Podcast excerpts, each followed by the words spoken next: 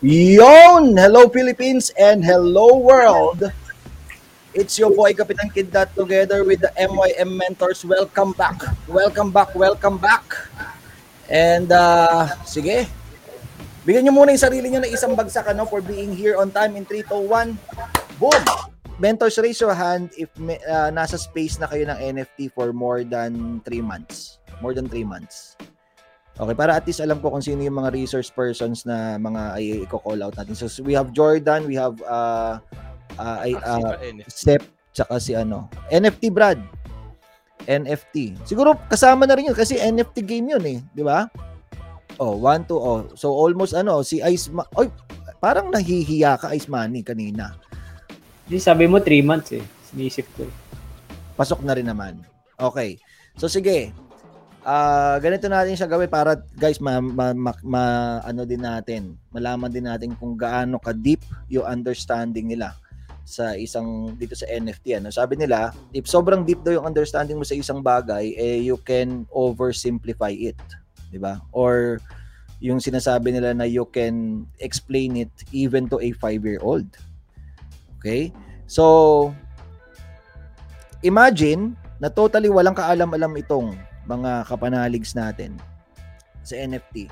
And uh, meron tayong mga kapanalig na less than 10 years old. So, papaano yung sa kanila i-explain yung NFT? Sige. Who wants to go first? Sige. Ano lang tayo? Volunteer, volunteer lang muna. Who wants to go first? Oh, ito na si Carl. Talagang yung sira yung mic yung nagbo-volunteer, ano? Oh, sige, joke lang. Sige. Mukhang klaro naman. naka, klaro naka naman. iPad lang ako kape, sorry. Ah, sige. Ah, tirahin mo na, tirahin mo na. Um siguro short short answer ko lang is um whenever you're uh, nagkakaroon ka ng interest dun sa mga skins na tinatawag kasi yung mga like you said if I explain it to a kid um usually mga bata mahilig sila sa mga laro or mal- mahilig sila sa mga laruan, 'di ba? And when it comes to those um hobbies and interest, merong mga tinatawag na limited edition items, no? So um and those limited edition items dahil limited edition nga eventually nagkaka in the long run habang tumatagal yung presyo niya tumataas. And of course the demand for it because of its yung scarcity tumataas rin lalo. So yun yung pinakasimpleng na sa ano Okay. So, very good. May supply and demand tayo dong na ano. T3, anong inputs mo? Ah, ano kasi, um, well, marami naman ng ano eh, NFT forms. Kumbaga, yung amount that na na-scale sa ano sa community globally um, medyo mas pinalawak lang, I guess, in-amplify ng uh, blockchain technology. Pero NFTs basically are stuff that are unique. Similar sa, kunyari, ano nga, meron kang unique na Michael Jordan na ano, na rare na card. Like rookie Michael Jordan card. Baseball cards, basketball cards. Kunyari, meron kang yung mga classic na Yu-Gi-Oh! mga first edition, mga Charizard na ano, mga Charizard na card, 'di ba? Very valuable 'yun. So, basically any NFT pwede siyang ano eh. Um, you can compare it to like uh, lupa, lupa, diamond, uh, baseball, basketball cards, anything that has unique qualities that make it stand out and tra- um, documentable in such a way na masasabi mo na sa'yo. So, yun. So, ngayon, syempre, since there's blockchain technology, okay, um, maraming, um, ang, ang application kasi ng NFTs ngayon medyo varying. Mostly nasa games, okay, games, saka artwork, tapos mga memberships, okay, marami mga iba, may mga iba-iba klase actually ng NFTs. Ah, mga ano, ah, parang mga club memberships, okay, nabibigyan kayo ng mga airdrops, Okay, so kunyari meron 10,000 na ano lang club memberships. Kunyari may tatayo tayo ng ano ng ah, MYM NFT. Okay, na exclusive for let's say 1,000 people lang. Well, i-release ko 'yun. Since nasa blockchain 'yun, kunyari whichever network that is, let's say nasa Binance Smart Chain, Ethereum. Okay, unique 'yun. So kumbaga si si tag, tawag dito, ah, member number uh, 699, eh, unique sa kanya yun kasi traceable sa blockchain na binili niya yun, yung membership na yun, tapos na-trace na siya yung may current na may-ari, na-traceable sa wallet. So yun, marami, iba-iba. Mostly artwork, mostly games ang application ng NFTs ngayon. Memberships, uh, mostly yun. So yun. Anything that is unique, okay, that is attributable, okay, um, and original uh, sa'yo, ikaw magmamayari. Ayos. Okay, so guys, please type unique. Mara, ma, dun sa statement ni T3 tsaka ni Carl, marami na agad akong tanong na naisip ah. Okay, so sige. Pero wag muna nating anuhin yun. Uh, Sep, Ako, kung mag-explain ako sa 5-year-old kid, parang sabihin ko sa kanya, uh, it's anything that can automatically do magic. Kasi madami Ano? kang pwede gawin dun eh. Parang kumaga, pag naglaruan siya, diba, it will be a digital format na may automatic na nangyayari dun. Whether it's in value. Parang yun ang core. If I were to explain simple, anything na magiging digital format na may automatic na nangyayari dun, na magic. Pwede, ito sa ako explain in further detail. Pag kunwari, mas interested na sila. Like, yung magic na yun is what we call smart contracts, sabi ni T3. And dami kasi pwede gawin eh. Pero if you were to simplify it, yun na lang. May automation na nangyayari. It's going to be new technologies that's coming up, diba? Na kinabit sa digital asset. Yun lang yung pinaka-simple sense. okay. So medyo na nosebleed ako doon sa mga sa explanation ni Sep ah. Pero pwede na. Ako ang na, nag-gets ko doon is yung automatic smart contract, yung mga ganyan. Kay T3 naman asset. Kay Carl naman is parang yung sa skin. Based dito sa tatlong definition na binigay nito, parang kay Carl yung pinaka naintindihan ko ah. Ah, kasi ako talaga guys, to tell you honestly, wala akong alam-alam. Zero. Ano ba ibig sabihin ng NFT? Doon tayo mag-start. Non-fungible, hindi napapalitan. Non-fungible, ano yung T? Okay. Token. Token. Non-fungible token. Tot So, ano ibig sabihin ng fungible? Ano, ano, ano? Replaceable. Ano? Non-replaceable token. So, parang ganun. Yes, Cap. So parang there's only 10,000. Uh, kunwari, usually kasi mga projects 10,000 yung tokens or yung mga mga um, artwork na ibinibigay. Ah, I mean, minimint or binebenta. So dahil 10,000 lang yun and if nagkaroon ng somewhat perception of value yung tao who ha- who have missed out on that um, launch or on that project, doon na nagkakaroon ng um, demand. Doon na nagkakaroon ng FOMO. And because of that, yung prices, umaangat siya. So, kumbaga parang limited edition. Mhm. So, kat, mm, siguro ka- kap ang i-compare natin kasi ang fungible is since replaceable nga siya, 'di ba? So kunwari um bigas. Yung bigas kapag naubos mo na, pwede ka pa maghanap ng isa pang bigas, mang bigas rin, ganun. Same purpose, ganun. Hmm. Pero let's say for example, um pinakamadali is sneaker. Eh, mga mga Jordan sneakerheads Manila, dyan. Jordan Manila, good example. Ayun, yung O, green, Jordan green ba yun? Yung kulay green Girl na Manila shoes. is nagre-retail na ngayon yun ng ano, hindi, actually hindi retail. Nagre ang resale value na ngayon parang umabot yata ng 500,000 yun eh. Mm, 'di ba? So, pero yung initial price nun is magkano ba yung mga ganun? 10k, mga ganun, 10K, 10k, diba? 12k. So halos ganun na rin yung prices ng mga NFTs. Usually naglalaro siya ng um mga 8 to 15k, mga usual cases ganun. Then because of the demand, because of what it eh, what it can ah, yung, yung yung utility behind it nagkakaroon ng um, yung pag-angat ng presyo, yung demand. Oh.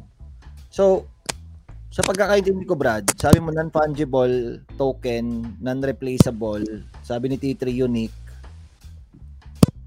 Teka, mamaya na nga muna to si Carl. Yung, yung microphone talaga eh, ano, i-mute mo na kita, Carl, ha? Disrupting ka dito sa ano. Paano masabi? Medyo may pumuputok talaga, Brad, eh. Hindi ko alam kung ano yun. May, pumup- may parang gumaganon eh. Ito na lang kap magandang example. Yung ano, ah etong jacket ko kasi lately yung Ano? yung aso ko kina, jacket.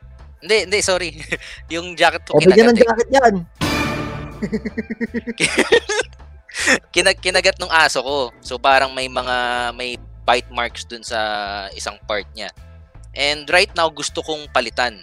Gusto kong maghanap ng same ng um same ng itsura, ganun ganyan. Pero dahil um, ah, um binili ko to is sabi, yeah, mga ano 5 digits siya. Tapos right now ang hirap ng maghanap dahil may mahanap yes, pero dahil limited na lang siya and hindi nag-stop production, um, na, um, tumaas yung presyo niya. Ganun. Parang parang ang hirap, alam mo guys kasi parang hirap pa kung pagdating sa ano no, sa bagay.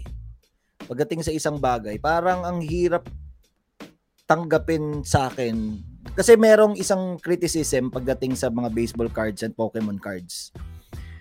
Ah, yung manufacturer yung manufacturer is, 'di ba sinabi niya sinasabi niyo na it's limited edition.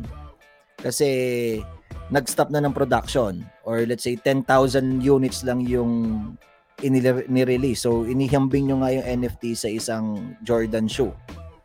Pero yung manufacturer, he has the power to reproduce, tama ba? So yung jacket mo, kung kunyari let's say 5,000 yan, after 20 years, ah meron pa naman tayo nung ano template ng jacket ni Carl. Jacket lang naman yan eh kaya naman niyang i-produce ng ano natin ng ah, ng production line natin ng manufacturing plant natin. So magre-reproduce na lang ako. Parang kunyari Charizard 10,000 Charizard lang na ganitong klaseng hologram yung inirelease ko. Pwede ako mag-release ulit. Or Jordan na shoe. I mean, how can you say na yung manufacturer is hindi siya magre-reproduce ulit? Parang ganon.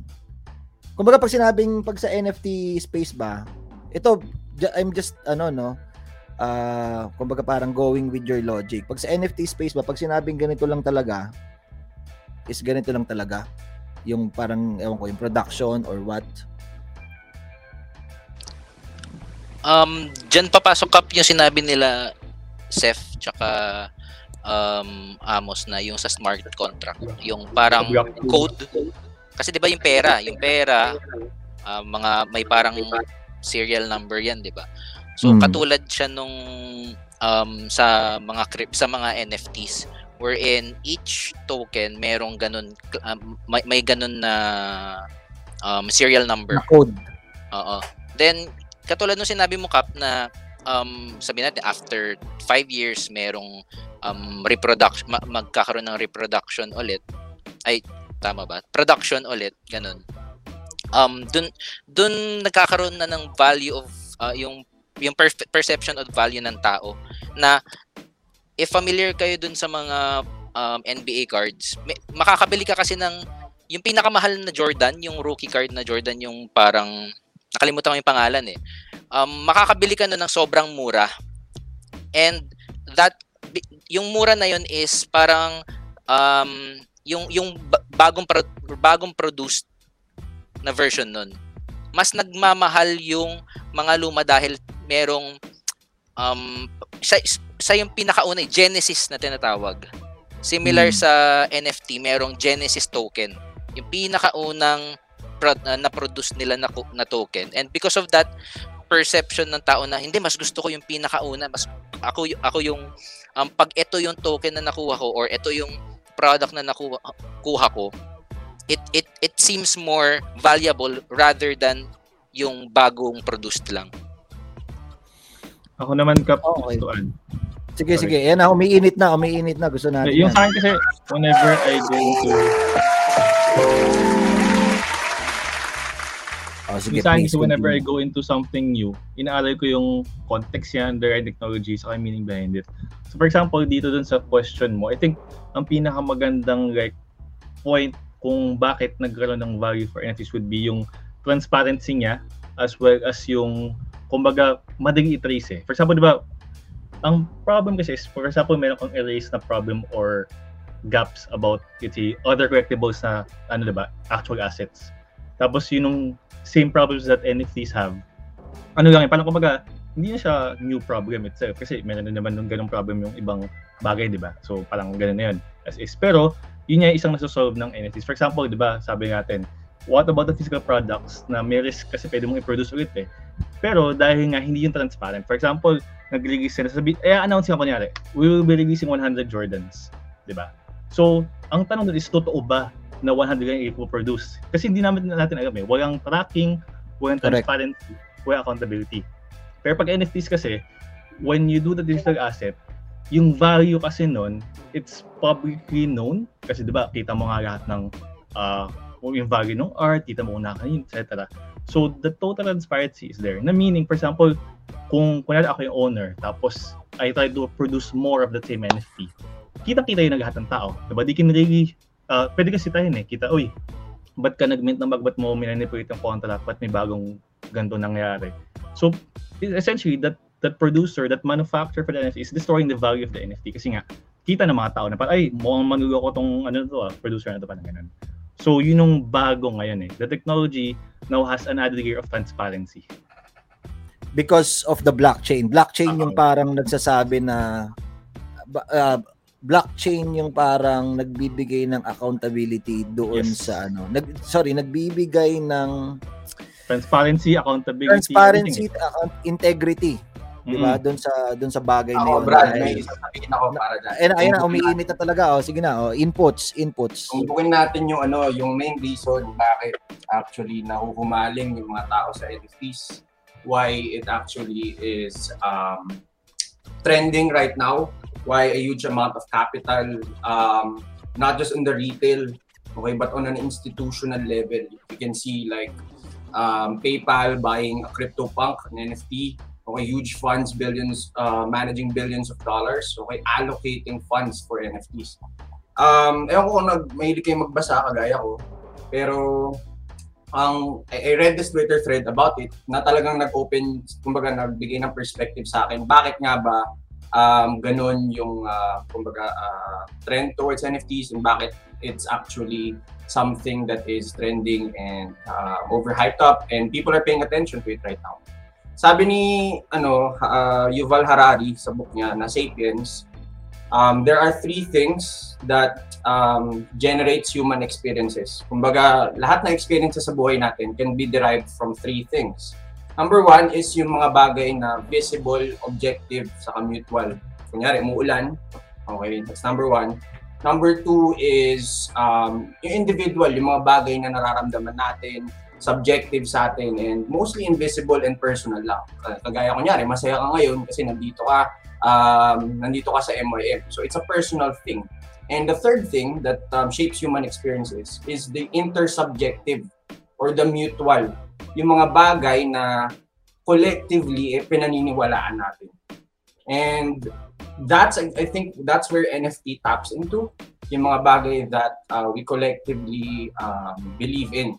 Um, na, na, na discuss ni uh, Yuval, Yuval Harari sa book niya na a lot of the things we actually believe in right now Okay, if you try to take a look at it, don't necessarily, okay, if you try to look at kung paano ginawa yung mga bagay na yun, okay, if you try to take a look at it, you can even reproduce some of them, okay, you could get it for much cheaper. Pero the reason why a lot of the things that we uh, patronize, a lot of the things that we buy, a lot of the things that we support, okay, a lot of the things that we generally use, okay, the reason why they command a very high price, iPhones, Jordan sneakers, sports cars, di ba? Yung 2 horsepower mo na Audi, okay, or BMW, okay, versus a Toyota na 2 horsepower, pag tinignan mo, pag na-stuck kayo parehas sa traffic sa EDSA, parehas lang. Pero one commands, I guess, a much particular higher premium. Um, Jordan sneakers, okay, kumpara mo sa sa New Balance na sneakers or um, bibili ka ng sneakers na peke sa Cartimar, what's the difference? It's because collectively, Okay, kumbaga yung ano, intersubjective or collective mutual understanding natin na a Jordan sneaker, okay, is a high quality sneaker, or it's a premium sneaker, or it's based on the myth, okay, not really a myth, but the story behind Michael Jordan. And kumbaga collectively, we all believe this. And that's what gives it value. Same goes for an iPhone. Diba? Um, anong difference? Like, probably you could find a better phone that has better better features, etc. Pero a lot of people actually believe, okay, um, that iPhone is a premium product, and that's what commands value. Same goes for NFTs din. Okay, the only difference is, okay, um, iba yung ano, hindi tayo sanay dun sa, kumbaga, uh, platform that it is being um, produced in, which is digital. Okay, um, a lot of us are in the digital space, or we like spend like uh, a third of our lives every day, okay, online. Pero yun, I guess yun yung primary thing. Okay, uh, the fact that, um, like say may nag-release na NFT drop, Okay, kunyari, um, someone who's reputable, like say Gary Vaynerchuk, okay, nag-release siya ng ah, 3,000 pieces ng NFTs. A lot, he commands a huge amount of following and people actually believe that he can provide value.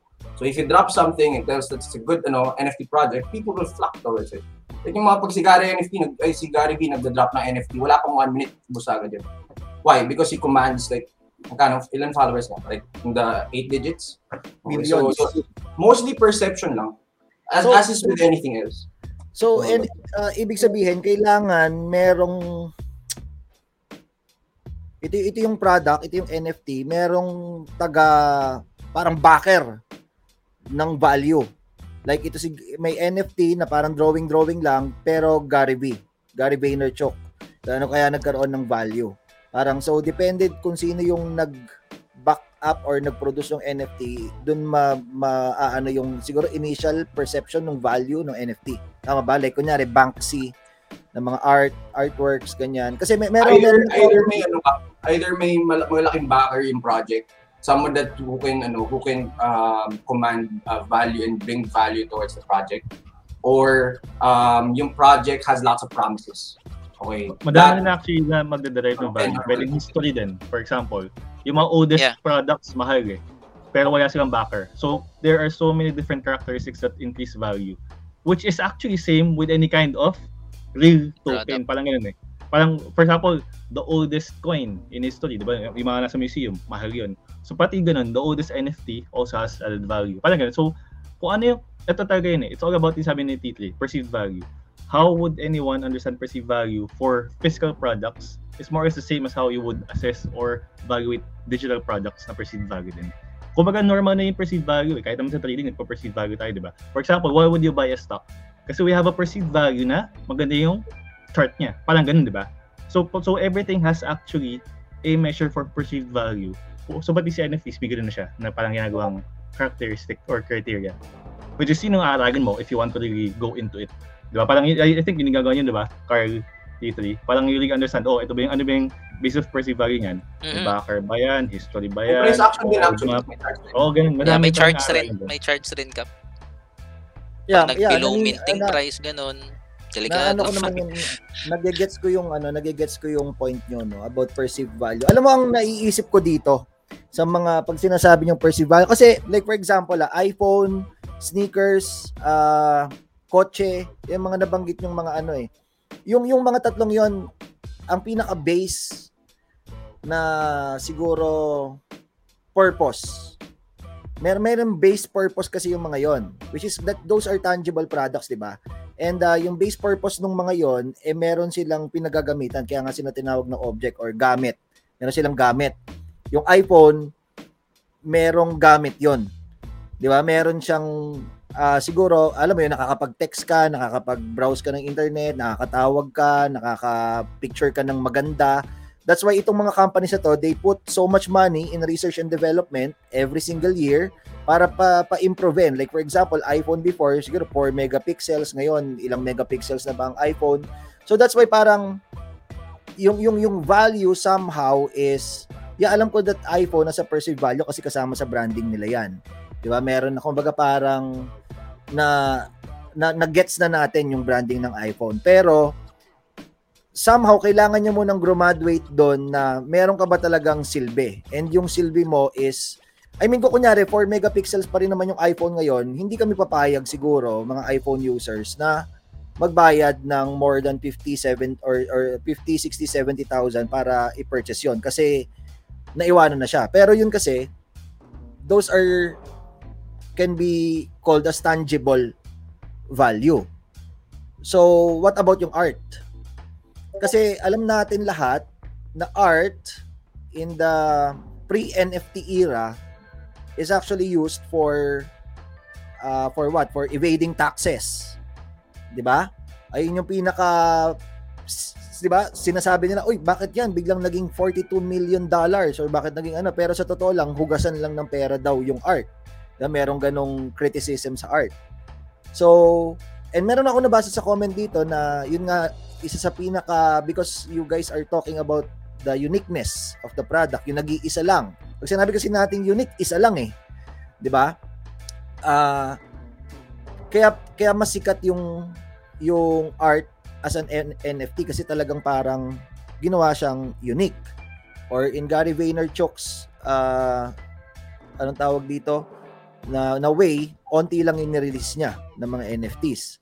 So hindi ba yun parang ano to, hugasan lang ba ng ano to, nang galing ba to, la, eh, itong mga idea na ba to is nang galing lang ba sa deep web na kung saan alam natin na puro mga puro mga ano, ah, ano tawag ito, kasamaan ng mga nangyayari. Kasi Brad, ito ha, ang nung, nung, nung sinabi ni Carl kanina na, and ni, ni T3 kanina na yung word na unique, ang nag-register agad sa isip ko is yung like for example tayong tao unique. Si Isaiah unique. Nag-iisa lang si Isaiah sa mundo.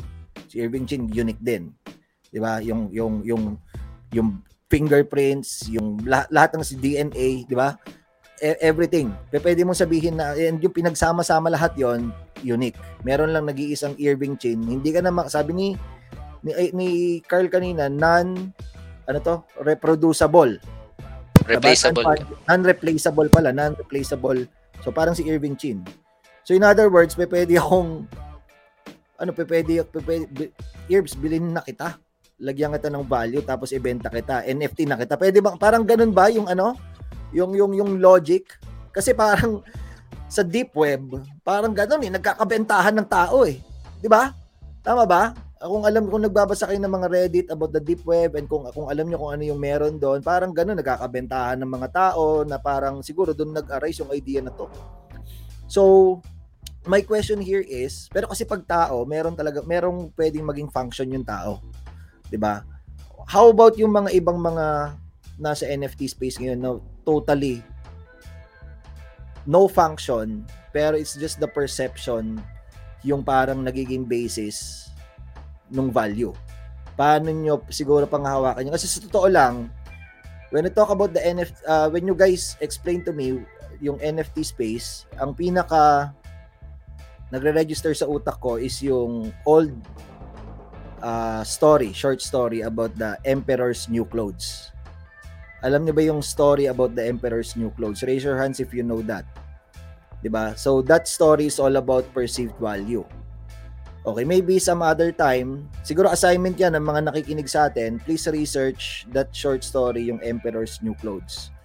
Na kung saan, uh, bigyan ko kayo ng gist, merong dalawang kawatan na bumisita sa isang kaharian at sinabi dun sa king, yung king is fashionista. Fashionista yung king. Gusto niya palaging nasa kanya yung mga magagandang damit, mga silk, mga golden, mga lahat ng kumikinang ng mga damit. Fashionista siya. And nakita to ng dalawang kawatan.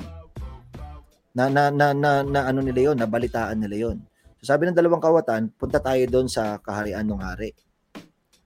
At uh, anong tawag dito? Sabihin natin doon sa kanyang kanang kamay na meron tayong gagawin na isang uh, damit na sobrang ganda and uh, na talagang nandun na lahat ng ano ng parang pinakamagagandang materyales. And to cut the long story short, invisible yung clothes. Invisible. Pero pinasinasabi nila na hindi meron. Kasi sabi parang ang pinaka ano doon, pagka daw hindi mo nakikita yung clothes, ibig sabihin weak-minded ka. So sila parang nag dun, meron silang isang space doon sa palasyo na anong tawag dito, nagwi-weave lang sila kunyari. May mga bantay eh. Ito wini-weave namin. Sabi ng bantay parang putya, wala naman tong mga ginagawa. Wala naman tong mga wini-weave ah. Ba't ganun parang hindi ko makita? Sabi ng mga ano, sabi ng kanang kamay ng hari. Pero hindi niya gusto, hindi niya ayaw niyang i-question. Kasi pagka question niya, sasabihan siya ng tanga. Kasi sabi nga, pagka hindi mo 'to nakikita, yung value nito or yung yung itong damit na 'to, eh tanga ka. Mahina yung utak mo. Mahina yung yung hindi ka hindi ka parang ano, eh syempre yung kanang kamay gusto niya magmukhang genius. So sabi niya, continue what you're doing, okay yan. And then yung hari naman, sinuot din yung invisible na damit. Hanggang sa pumarada sila dun sa kaharian. Now, yung mga tao, ano sabi ng mga tao? Syempre ayaw nila maging weak-minded. 'Di ba? Meron ang ganda ng damit. Ang ganda. Nagpalakpakan, nagiyawan, nagsayawan. Ang ganda ng damit pero sa totoo lang nakahubad yung hari ah. Nakahubad yung hari habang pumaparada siya. Akala nung hari na suot-suot niya yung Emperor's New Clothes na, na nandun na lahat ng silk, ng mga gold, ng mga kung ano-anong magagandang materyales. Until one kid, ito yung lesson, ignorance is bliss. Until yung one kid sinabi na parang wala naman siyang suot. Or in this case, wala naman talagang value yan. And then the next person, oo nga, wala talagang suot. And then yung isa, oo nga, wala naman talagang suot. Hanggang nasa nagtawanan na. Ngayon yung hari galit na galit kasi syempre napahiya siya, hubutubad siya eh. Sa harapan ng sobrang daming tao. And then pinahuli niya yung dalawang magnanakaw. Pero wala. Wala na si Satoshi. Sorry, hindi pala Satoshi yung pangalan nun. Wala, wala silang mahuli. Di ba? Wala silang mahuli na, puta, hulihin yung dalawang magnanakaw na yun na gumawa nitong ano, Emperor's New Clothes. Rug pull pala, no? 'di ba? Parang ano lang pala to. It's a tama si Carl, it's a rug pull or it's it's a hustle or it's a ano. So, habang kinikwento niyo 'yon, ayun yung naiisip ko na story. Kasi it's all about that story is all about perception. It's all about and meron na rin kasamang nakiki ano ka, nakiki ah ayon ka, conform. That's the word that we're looking for. Nakiki-conform ka. Kasi parang sina kunyari, sinabi ni Herbs, may value to. Tapos ako ayoko rin magmukhang tanga at nakita ko kumikita si Herbs. Oo nga may value, Brad, may value. Tapos kunento ko ngayon doon sa ano, oo nga may value, may value. Hanggang merong isang bata uh, is or isang tao na ano value niya? Wala namang value yan. Tapos yung isa na naman maniniwala na naman hanggang sa boom. So, Yup. a- anong masasabi niyo doon? O sige, Herbs. Kap, meron na akong gustong i- itanong. Ah, pero para iniisip ko lang siya. Kasi yung alam, very shallow yung alam ko sa NFTs. And ang alam ko lang sa NFT is Axie. So, para very shallow lang talaga siya. Ah, do you guys see na yung NFTs ba? Na like for example, yung sa OpenSea and whatsoever, yung mga JPEGs na ano. Kasi para meron akong, meron akong discussion with one of one of my students no, na para nag-NFTs. Parang lagi yung sinasabi sa akin na malak maganda ang kitaan pero parang kahit siya feeling niya it's a giant Ponzi scheme na for it to go up for it to go up in value we have to invite more people. Para siyang MLM in a way. Parang yun parang ano lang parang for for discussion purposes lang. Hindi ako basher ng NFT I mean I want to enter but wala pa talaga ako alam eh so yun para ba siyang ganun Uh, para ba siyang giant Yung- Ponzi scheme Yung sa akin ano, teka. For example, dun sa tanong naman muna ni Cap, yung perceived value kasi, it's just one criteria. So, diba, we, we discussed there are so many different criteria eh. So, dun sa question mo about kung ano yung actual na use case niya, ganun. So, may ganun tinatawag na criteria din for screening or checking out the value of NFT, which is what we call utility or use case. So, meron ba siya talagang actual gamit? So, for example, kaya sobrang maganda yung value ng NFTs ni Gary V Gary Vaynerchuk, for example, is that yun, kinabitan niya ng utility yung NFT. For example, yung Membership. sa- Oh, parang, actually, more than membership yun eh. Ah, teka, binuksan ko para makita ko. eh. Parang for example, Alam ko may mentoring, di ba? si Bebe, wait ah. Meron, meron yung sobrang limited na mga ano eh. Miyembro nga ako ng Discord group eh, yung V V, v Friends. Member ako ng V-Friends. Discord, Ngayon, for example- na nag-hype-hype eh. For example, ano, ah limang NFT lang na pwede ka makipag-basketball with Gary Vaynerchuk. Parang ganun. So, experience ang kinakabit niya doon. So, which is actual na real life na hindi na siya digital. Meron din para mamimigay siya ng gift sa'yo, mga gift box, etc. So, yun, actual din na makuha mo na gamit from Gary V. Mm. Which is, doon naman pasok dun sa tanong ni Herbs. Actually, totoo yung sinabi mo. For me, and, and sinasabi to ng mga ibang OGs din or tagang gusto nilang itaguyod yung value ng NFT. Kasi nga, in any kind of new space kasi, people will be separated by who? Yun yung sabi nila doon would be mercenaries, pati yung mga actual na evangelists. So what do you mean by this? Evangelists would be gustong isulong yung technology. So it's actually a new technology. eh. Ako, as I said a while ago, yung when I was researching about NFTs, hindi ako nag-focus dun sa kung ano yung sikat, which is art and games. Para para mag-gets ko yung context eh. Doon ko nakita na ay sobrang dami pang parating na technologies. Pero sikat ka masyado yung art saka yung games. Pero sobrang dami pang pwede ikabit dun eh. So, pwede ko discussion later na lang siguro. Pero, so that's one, di ba? Dahil mga pwede kabit sa'yo. Tapos yung mga taong gustong mga sakim na nakita na ay sobrang sikat na to, yun that's around siguro 98 to 99% of the population nang nang gumagawa ng NFT. So totoo yung sasabi mo herbs for me ah, uh, majority nang nandito sa space na to in any which is in any kind naman of endeavor or new new na hype thing eh. They're in it for the money. 'di ba? So talagang totoo 'yan. Kaya gagawa ka talaga ng yun, due diligence mo, yung screening criteria which is ginagawa ng mga taong nakahanap talaga ng actual rooted value, ano, ano parang deep value with it.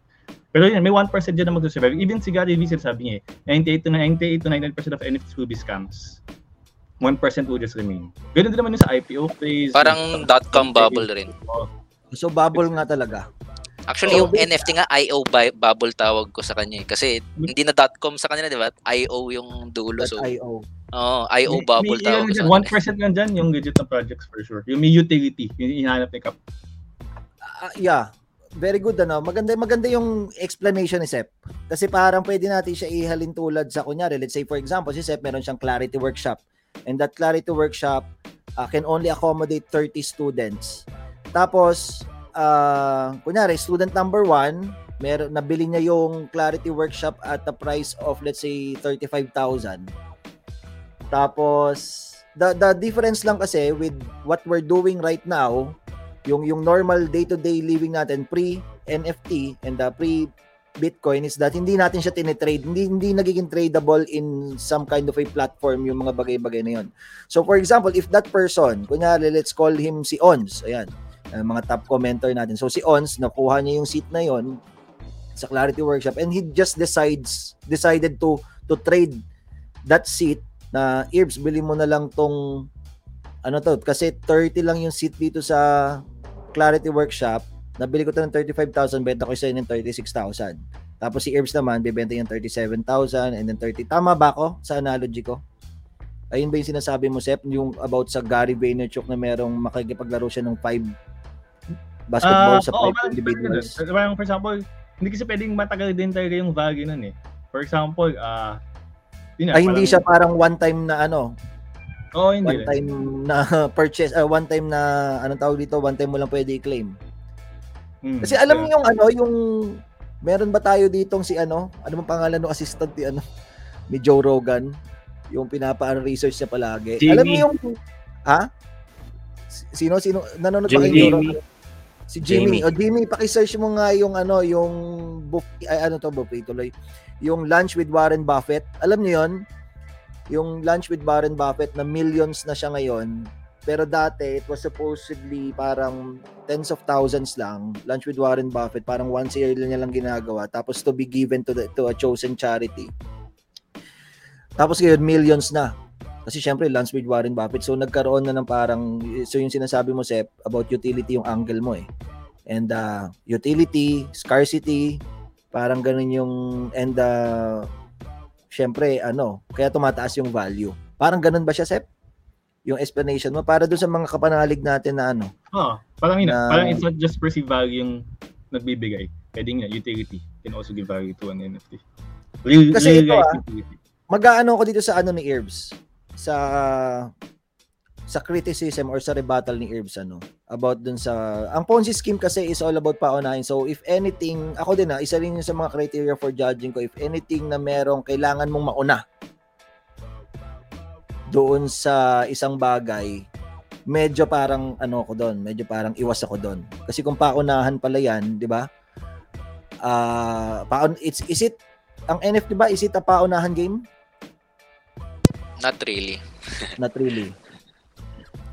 Yung So, anong Ako, Perceived 99% value kasi talaga kape. May mga may mga into NFT na tingin nila mahal na yung sabi natin 0.6 Ethereum or 1 Ethereum.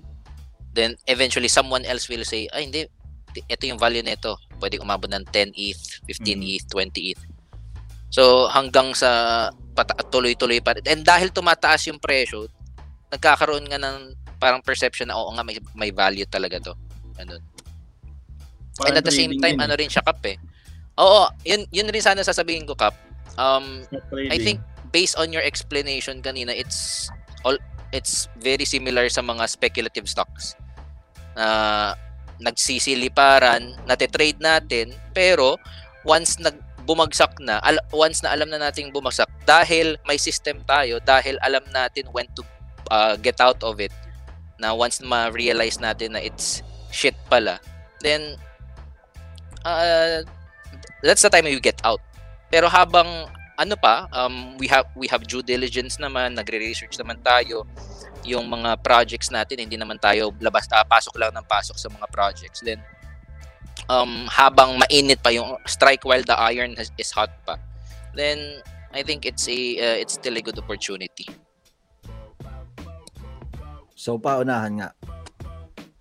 Para siyang Sorry, ano, Kap, nag-ano ka? ah, para siyang ah, Dota collectible na mga cosmetics. That's one angle ng perception na tradable. Although may trade tradable din, di ba? Nasa marketplace, kunyari meron kang pakpak ni Queen of Pain na very rare, ah, na limited edition. Yung Gold Roshan, Brad.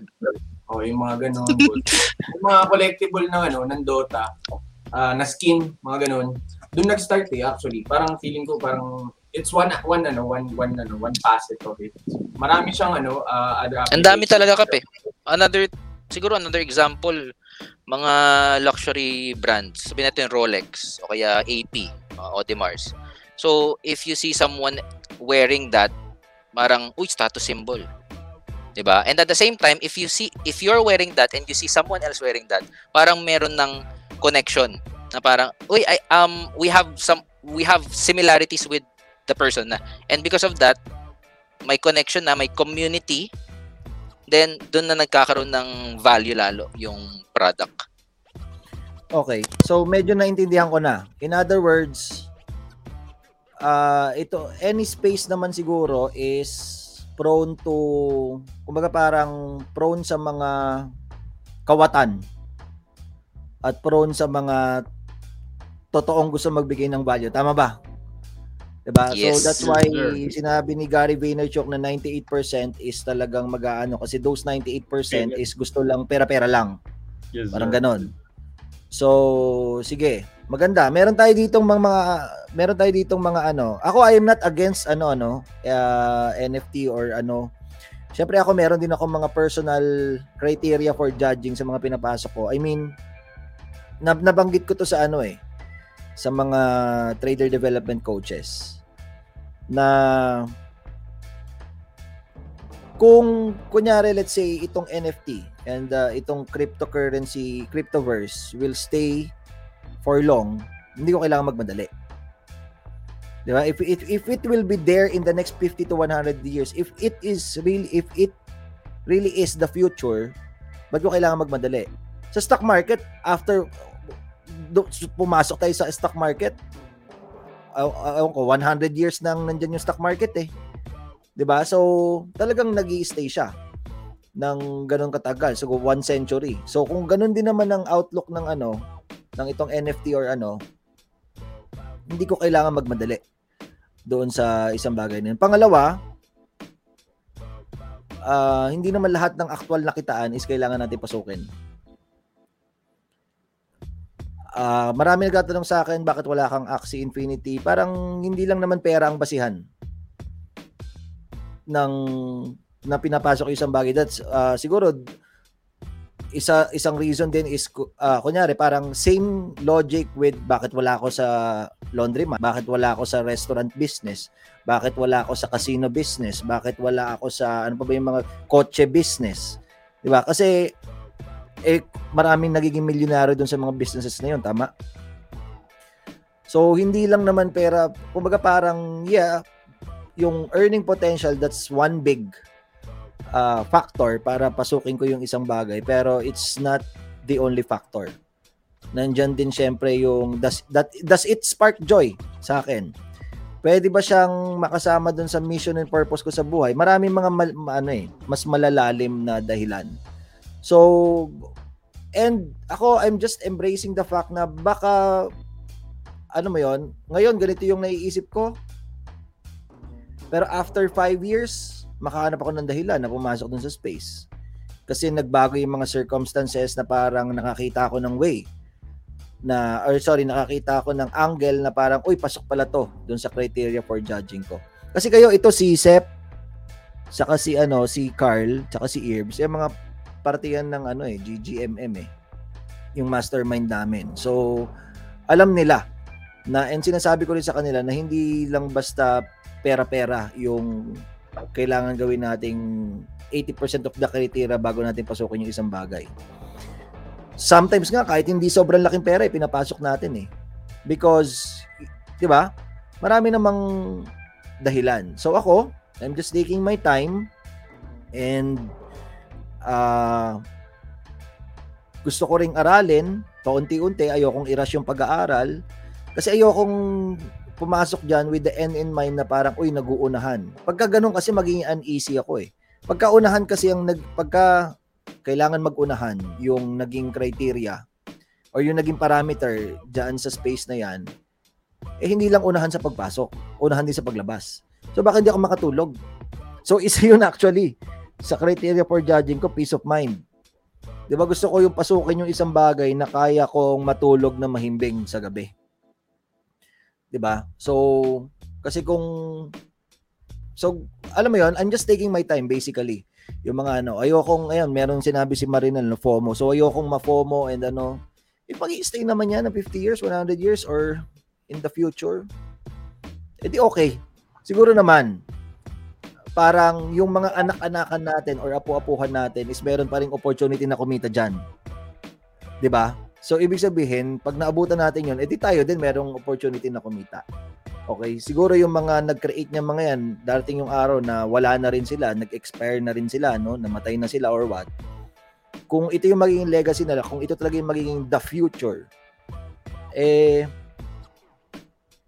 I'm just being patient about it. So that's my that's my case dito sa ano na to sa mga nangyayari. Pero I I love that I am learning so much from you guys.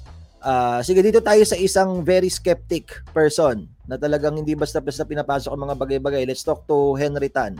Henry Tan, anong mga masasabi mo? Kasi ito guys, believe me, dito sa aming lahat si si Melvin ang pinaka-skeptic sa pagbili ng isang bagay. Meron tong mga ano eh uh, kunyari let's say bibili ng bag, bibili ng jacket na isang buwan. 'Di ba? Bibili ng laptop na isang taon bago pag-isipan. Okay? So Melvin, anong mga masasabi mo dito sa mga nangyayaring ano, usap-usapan? uh, same lang naman dun sa mga nabanggit mo, Kap. Siguro i-add ko na rin ano, um, yun sinabi mo nga, peace of mind, di ba? Uh, i-add ko na rin siguro yung uh, gano'n ka comfortable dun sa papasukin mo. Kasi, yun nga, kung ma-FOMO ka lang, pwedeng ma-disgrasya ka lang. Eh, parang tayo sanay na tayo as traders eh. Ilang beses na siguro natin nagawa yun sa trading, pumasok tayo dati ng mali, and nasunog tayo ng malaki. So kung hindi ka comfortable dito sa papasukan mo, hindi pwedeng avoid ka na lang muna, pag-aralan mo muna, bago ka pumasok. So in my case naman, ayun, same sa'yo, parang pinag-aaralan din, and then nabasa ko nga yung kay On, sabi niya sensing. So sensing din ako eh. so pa, baka yun nga yung isa, isa rin dahilan kaya hindi ako pumasok agad. And also, kung mapapansin nyo, parang usually pag may pinapasok ako, parang nag-alala ko na talaga and then yung gusto ko makuha sana is yung talagang value for money, parang ganun. Yung parang makaka-jackpot ka talaga at the lowest price, parang ganun. So, siguro kaya rin nag-aantay ako, uh, patiently, parang ganun. Kahit sabi mo rin eh. Gusto ko yung makaka-jackpot ka talaga at the low. Oh, tama. Oh, di ba? Parang, Kahit sabi mo, parang paunahan eh, di ba? Eh, nung oh. parang sumikat yung Axie, tinitignan ko yung marketplace. Ang mahal nito ah, ang mahal nito mga to ah. So medyo hindi ako comfortable para pasukin yun agad, di ba? Kaya kaya naman natin bilhin, pero hindi hindi tayo comfortable eh. So at the right at, at the right price, parang ganon. Yung sinasabi mo, medyo at the right price. Iwasan and then hanap na lang ng iba. Pero marami uh, naman ibang pwedeng pagkakitaan. So, kay Melbs, more on the risk management angle. I hope na gets niyo yun, guys. Kung parang okay naman yan, sige, I, I, I, I can ano, pero at the right price. Kasi I want to manage my risk. Well, ayos. Now, dito tayo sa how to. Kasi yung iba parang meron tayo mga mix ano no, mixed uh, comments sa mga ano dito, sa mga nakita ko nabasa ko kanina, no. So, paano kami papasok diyan? Kunyari bukas din, anong unang naming gagawin? Paano kami papasok diyan sa NFT space? How to start as a beginner? Kunyari meron lang akong kakaunting pera. 20,000. For 20,000, how can I start to invest in the NFT space? Sino pwedeng sumagot? Resource person natin. Ano to? Ba't ang dami mong ano? Pucha, ibang klase talaga. oh, pucha, ibang klase talaga nag, sila. naglalag sa iPad cup eh. O, yan, laptop mo na yan. Tinatry ko sa iP- sa laptop kung hindi maglalag. Oo. O yan, so meron ta meron dito oh. Actually, guys, nung nung ine-explain nyo, nare-realize ko na itong ano pala, kasi sabi mo collective, ang nagpapatotoo is yung blockchain. Ang nagbibigay ng authenticity and uh, transparency, integrity dun sa NFT is yung blockchain, which is parang sa totoo lang pwede rin sa ano, no? Parang kunyari sa social media or sa atin. Kumbaga, with the ano, with the with the era that we are in now and yung environment that we are in now, yung sinasabi nilang sobrang daming fake news. And uh, kumbaga parang fabrica- fabricated daw lahat. Na walang magpapa walang pwedeng magpatunay kung totoo ba talaga yung news na yun or what kasi because of the media itself eh fake daw. So kung kunyari let's say yung yung blockchain technology is pwedeng magpatunay dun sa isang chismis which is in in in our case sa social media kung kunyari let's say lahat tayo mas maraming tao ang nagbigay ng ebidensya. Tama ba? Doon sa isang angle ng chismis parang mas nagiging makatotohanan yung isang yung isang ano storya. Tama ba? Ako sa pagkakaintindi ko. When it comes to sa blockchain and NFT parang ganun. Kumbaga parang sang-ayon si Ice Money sang-ayon si si ano may ebidensya din si T3 si Carl and uh, yung mga kapitbahay natin sa Davao sa Visayas or kung saan man na parang ayun talaga yung totoong news. 'di ba? Kasi naka kumbaga parang nakita tayo ng mga kanya-kanya nating ebidensya at nag-agree tayo na ah ito talaga yung totoong nangyari. Parang ganun ba? Yung blockchain and sa NFT parang ganun ba? Sinabi Tama nga ni, ko? ni oo. For me, ah, ito, sinabi niya ni, ano, ni Gary Vee, sabi niya, the future of social media will be ano on blockchain to avoid yung mga parang ano yun, mga fake news. Para di mo Mm. kasi nga, ang isa pa would be ano, if you notice about social media, but siya sobrang sumikat, it's all about the flex culture. Meaning, yung mga pinopost mo, di ba? Pero at least Mm. ngayon, authenticated na yung kung if in flex mo. Hindi ka na pwede mag fake flex, kumbaga. Which is ganun naman nangyari ngayon sa social media, the, the flex culture. So, yun doon daw ang parang- sabi niya, Web 3.0. The future of social media will be on blockchain. Gets. Medyo nagkakaroon na ako ng ano. Maraming maraming salamat. O, palakpakan natin tong mga mentors na to. No? In 3, 2, 1. Boom. Very Okay. good. Okay nga sabihin ano, Photoshop yung ano, Photoshop, Oo, pwede rin. O, di ba? ba? Kailangan na. meron na nagpapatunay ng ano, Photoshop. Photoshop. Oo nga no, galing ang galing. Gusto ko yung ano, gusto ko yung idea pero siguro nag inaabangan ko rin yung time na papasok ako diyan sa sa space na 'yan. Para kung si Ons pala no, parehas kaming mga ano, late ano, late, hindi kami early adapters. Ito sila Sep kasi mga early adapters to eh. Ayun yung mga mahilig sa mga technology, mahilig mag-aral. Okay, so paano kami papasok? Sino pa pwedeng mag ano, magbigay ng idea sa akin paano kami papasok dyan sa space na yan if ever I think Cap, ano eh, um, of course, as with everything else, parang pag nagda-trade ka rin, when you're, kasi ano siya eh, um, um, it's an endeavor na kailangan, hindi siya parang ano lang, same same sa trading, hindi ka pwedeng basta-basta pumasok ng, basta may pera ka lang, basta may capital ka lang. Kasi hindi batayan yung capital eh. Like you could start with just less than ano, point, point two, point three ETH. Pero there's a procedure eh, in being able to identify good quality uh, NFTs, good quality uh, kasi ang, ang katumbas ng IPO sa sa stocks or ICO ng mga tokens sa crypto sa ano sa NFT is mint. So may mga mint dates tapos magra-rush pa yung mga tao doon.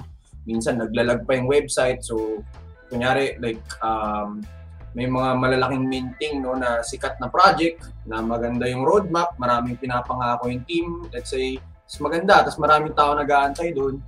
Um, kailangan alam mo kung paano diskarte. Babanat ka ba agad dun sa ano sa minting na mura, pero pahirapan, magpupuyat ka, tapos um, hindi pa sure na makakakuha ka kasi daming tao na ano na pumapasok.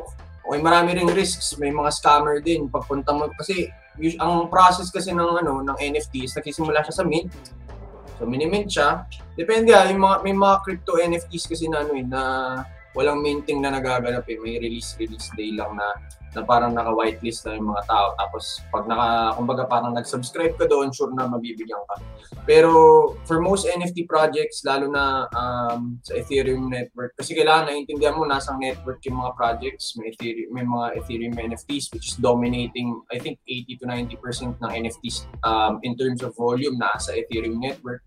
So kailangan number one marunong ka magpaikot ng pera sa ano sa on-chain. Kailangan marunong ka magpasok ng Ethereum sa wallet mo. Kailangan marunong ideally marunong kang uh, protektahan yung ano no, yung uh, MetaMask mo.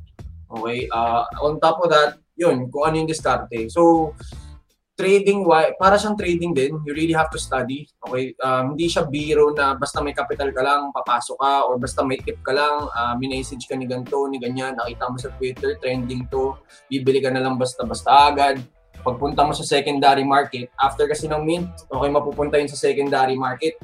Kumbaga parang IPO, tapos uh, available na sa stock market. So, ang pinakamalaking secondary market ng NFTs right now in terms of volume, nasa OpenSea, OpenSea.io. So, pagpunta mo doon, tapos sinearch mo yung, ano, yung project na hinahanap mo, maraming copycat yun. Hindi lahat may check, hindi lahat official. Kailangan mo pa i-check sa Twitter, Okay, para doon sa official account ng project, tapos may bibigay sila ng mga official na links nung walang bibili, bibili ka ng mga secondary. Usually, mga secondary prices ng NFTs mas mahal na sa mint. Usually, mga mint ranging between anywhere between 0.01. Kanina may na-mint akong 0.01. Ngayon lang kakamint ko lang 0.01 plus gas fees. So 0.04. Tapos pagdating after noon, pagka mint noon, automatic meron nandun na yun sa ano sa OpenSea. So, yan. So, minsan may mga scammer, hindi mo alam if yun yung legit na project kasi mayroon tatlo, apat na copycat project. So, ayun, nadali na rin ako noon actually dati. Okay, uh, fake project. Kapa, na ano ko, na-scam ako, I think mga 0.2 ETH noon. Pero okay lang. Okay, um, so yun, kailangan very much aware kayo sa mga risks. Paano yung discarding yung pag-mint? Okay, how you can actually uh, find good quality NFTs na alam nyo na in terms of perception ng value, uh, eh, maganda.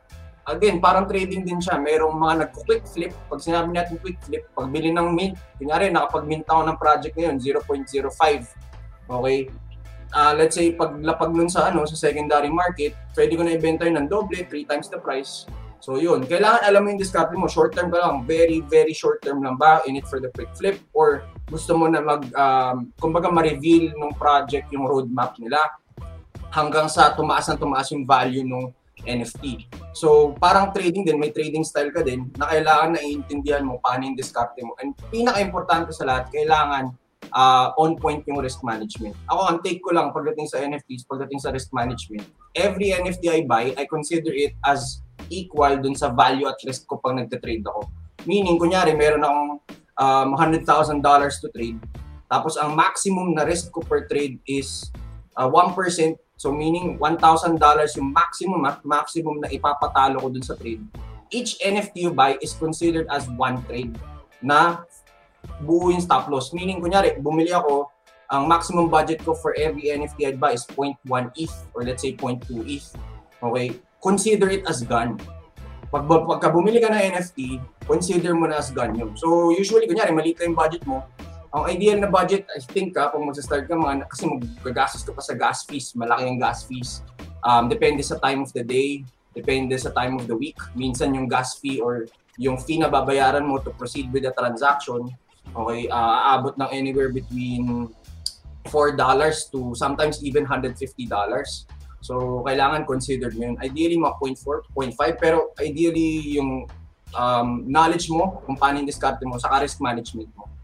So, yun. Okay, consider it as, kumbaga, kunyari, ang standard rule sa trading, di ba, parang 1% risk. So, ideally, mga more than 100 shots ka. Although, pag naubos mo na yung 100 shots mo na naka 100 trade cuts, na wipe up yung uh, capital mo nang wala kang ginagawa to improve yourself, your trading process, may problema. So, parang ganun din sa NFTs. Kailangan marami kang bala. Hindi pwedeng, oh, ito yung, mayroon akong 0.3 ETH, pambili ng NFT, sasalpa ko to sa lahat ng, sa isang project. Okay, uh, hindi pwede yon So, kung kagaya ko, ako nagda-diversify ako. Uh, kagaya nung, I think a few days ago, uh, may, may minint ako na apat, lagi ako by twos eh. Even numbers ako pag uh, bumibili ako ng NFTs. Minimum dalawa bibiling ko. Um, para yung isa, benta. Tapos yung isa, especially kung maganda yung quality ng ano. Kasi may mga rare eh. Kumbaga parang bibili ka ng pack or bibili ka ng two pieces. Minsan pag mint, pa na re-reveal. May, may rare, may hindi sa, masyado rare. Hindi masyado ma-rare, usually piniflip ko agad yun. Yung magaganda, good quality na medyo malaking risk reward, hinawa ko yun. So kumbaga yung kunyari, dalawang NFT binili ko, yung isa offset na nun eh. Kunyari, minute ko 0.05, tapos meron ako recently na mint uh, 0.15 each, tapos after I think 2 to 3 hours, ang presyo niya nasa 0.6 na. So, uh, halos times 4 na agad. Pero anim na, anim na ganun yung binili ko, tatlo nun agad, binenta ko na agad. So, automatic yun. Yun yung magko-cover ng ano, na business expense ko as NF, for NFTs. Covered na yung gastos ko na uh, 0.15 times ano times 6 which is uh, 0.3.9 ETH. So bayad na bayad na 'yon plus etc. So yun, um, tapos yung the, the remaining, tatlo, uh, yung 50%, pinuhold ko. Particularly, pinipili ko yung magaganda yung rarity. Kasi may mga qualities eh. Merong mga NFTs sa isang 10,000 project na drop na kunyari, 10 lang kayo, 20 lang kayong may ganun. And usually, nagko-command yun ng much higher prices. Kunyari, may mga NFTs na uh, alam ni Carl to, na kunyari minint mo ng 0.1 or 0.05, tapos paglabas, nung reveal na, eh rare pala, 20 lang kayong may hawak, tapos minint mo 0.2 lang or 0.15, tapos mabebenta mo ng 5 ETH, 3 ETH. So, ganun. Pero, although malaki yung kitaan, para rin siyang trading eh. May risk-reward ratio ka rin na tinitignan. So, importante rin talaga yung risk management. If not, yun ang pinaka-importante sa lahat. So, yun. Okay. Medyo ano, grabe ano. Nahilo ko kaya napaano ako. Napatito gaming ako, may calming oil, calming oil. Siguro Medyo- to add na lang din Kap dun Oh, sa sige, ito, parang ito, ito. to Ayun, simplify na lang, to simplify. Parang inexplain ko rin yung pa, yung approach ko sa mga bago rin sa NFT dun sa mga Discord servers na pinapasukan ko eh. Uh, which is nalaman ko rin kay T3, yung power of 2 nga na whenever you mint or whenever you purchase an NFT na bagong na magre-release pa lang, dapat bumili ka ng dalawa or um, parang say for example, bibili ka ng candy. So, bibili ka ng dalawang candy worth piso isa. So, ang gastos mo doon, dalawang piso. And in order for you to um, uh, walang mawawala sa'yo, yung isang candy, ibebenta mo ng 2 pesos and the other one i-hold. Then dito rin papasok yung variable change, similar to trading, in a way na malalaro mo yung flipping side ng NFT and at the same time malalaro mo rin yung um, hodl, yung diamond hand side ng ng NFT which is itataas mo lang yung power of 2.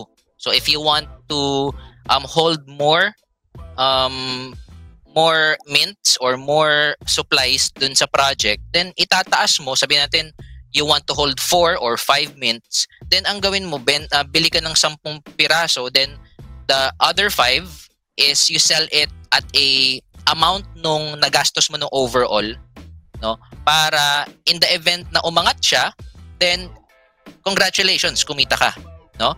Pero in the event na bumagsak, then it's okay. At least you've got back your uh, you got back your initial investment. Parang ganun. Parang similar lang din sa trading. Merong break even, merong um, small loss, and at the same time may big loss. Ang iniiwasan natin parati is the big uh, yung big loss na, na na outcome. So ayun. Ang ang downside lang pala doon is syempre since you're buying so much and um say for example, ibebenta mo kasi siya usually hindi pa reveal eh. Hindi mo pa na, na hindi pa nare-reveal yung project and nagkataon na ang nabenta mo is rare. 'Di ba? Hindi pa na-reveal kasi rare eh. At tapos rare pala siya. So um ang ang ang opportunity cost mo lang doon is you might be selling something na rare worth probably 5 to 10 ETH in the short term. Tapos na ibenta mo lang siya ng parang common um common supply lang or maba, sobrang baba mo lang na benta. Yan lang. okay. So good points from from Carl and from Triti. Bigyan natin ng isang bagsak in 3 2 1. Boom. So ang nakuha ko doon basically is risk management. It's it really is a money game, money management game. So pakitype diyan kapanaligs, risk management. Okay? So uh, invest in your learning first, sabi ni T3. Huwag kang papasok sa isang bagay na hindi mo talaga alam. Okay, risk comes from not knowing what you're doing, sabi nga ni Warren Buffett. Uh, and nabanggit niya rin kanina, OpenSea.io. Tama ba? OpenSea.io. Uh, T3 Brad, meron akong personal question. Meron ka bang ano, Reddit na subreddit na pina-follow for NFT? Kasi ako mahilig ako magbasa sa Ah. Reddit eh. Wala ka pe, ano ko eh. Hindi ako ma-Twitter tao eh. Nag, uh, Twitter Twitter, ka ba? ako most. Oo, Ah, okay. Twitter ako. Na pina-follow ko yung mga um, mga may-ari ng mga malalaking ano, mga malalaking projects gaya mga yung mga may CryptoPunks tapos yung mga ah, may-ari ng ano ng mga malalaking ecosystems um yun saka yung mga malalaking ano mga malalaking developers sa crypto and yun usually um mostly everyday tinitingnan ko lang yung mga tweets nila at saka yung mga ano yung mga thoughts nila and tweets nila on, ano, on NFTs and sa market din in general at yun tututo talaga exposure kapag for ka, ano, no? Pag wide, wide reader. Pagka mahilig ka magbasa-basa ng mga ano. Carl, pwede ka bang gumawa ng initiative for us dito sa mga MYM? Ah, gawa ka naman ng ano, Brad? Discord server natin for NFT.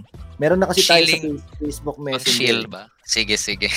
Gawa ka doon, doon mo kami i-hype. Kayo nila Tito. Gusto rin namin kasi mapag-aralan. Shilling side. Dahil mer meron, Oo, medyo meron nakakontent na ako, na ano, pag-aralan yung space eh. may mga na-set up na ako na bot na nag-identify ng ano, yung parang shinare ni ano, ni Seth sa atin dati sa ano, sa US market yung mga may momentum, yung stock dip, mga Hmm. momentum movers. May mga bot na ako na ano, na, na kuha sa ibang Discord na nag nag-identify ng mga high volume na ano na NFTs, yung mga mints na highest over the past hour, etc. Nakakopya na natin lahat yun, Brad. At uh, naka-ready na, sasalpak Ano na, sharingan na, na sharingan na. Saringan na. Ah, Unahan na. Ano, Carl, gawa ka naman, Carl. Wala mo wala ka lang Sige, ginagawa. sige. Eh.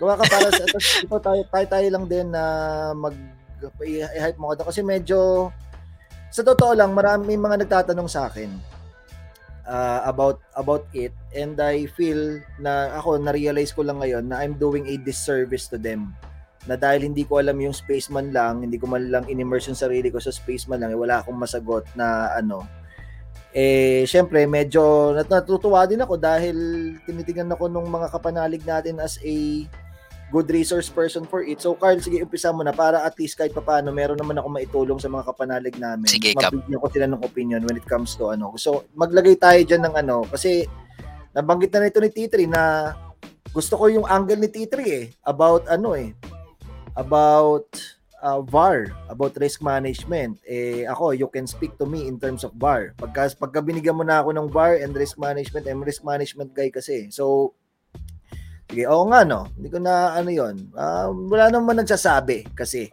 sa totoo lang na maglagay ka ng huge amounts of money dyan, ng alter, life-altering amounts of money. Walang nagsabi ng ganun, no? So, ngayon, na-realize ko na wala rin naman nagsabi sa akin doon, maglagay ako agad ng millions dyan sa NFT. Pwede naman yung parang ano lang, dip your toe or dip your ano, isang paa dyan, one leg dyan sa NFT. Sige, tirahin natin yan. Pero, Kap? syempre, ayokong pumasok muna ng bigla-biglaan ng leap of faith. So, Carl, doon nyo kami turuan, gawa ka ng Discord server natin. Sige, Kap. No problem. Kap, pwede ako mag-input for beginners. Ayun na, ayun na. In- input from ano? From, Ako naman, from- ano, uh, parang I'll be a devil's advocate din. Kasi diba, you, you said what about advice that you can give to newbies or newcomers? Ako, for me, yun nga, as you said a while ago, hindi kaya magmadali kasi it's a new technology. For me, you can really wait for an NFT that resonates with you.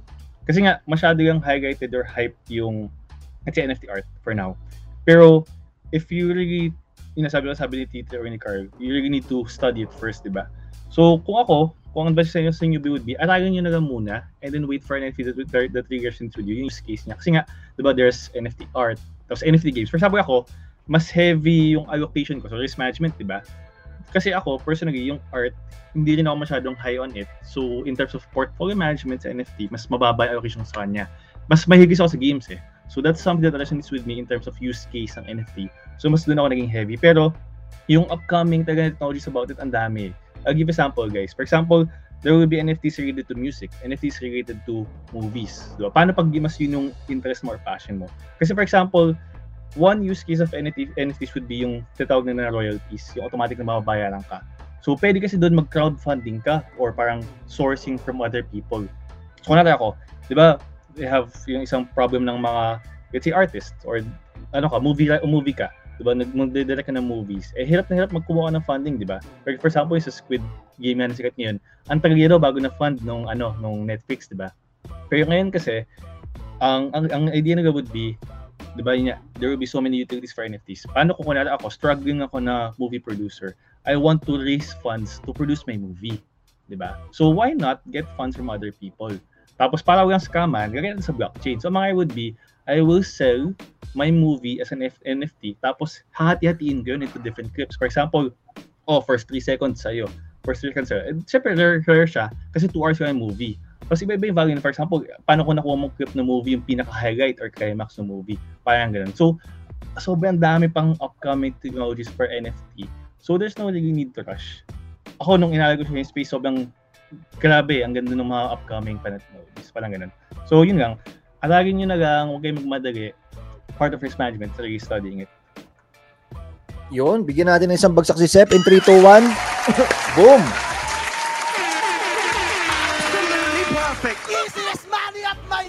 Sige, everybody take a deep breath muna in 3, 2, 1. Ah, ang dami ko yung naaral ngayon, Brad. Ito, parang bumabalik ako dun sa ano?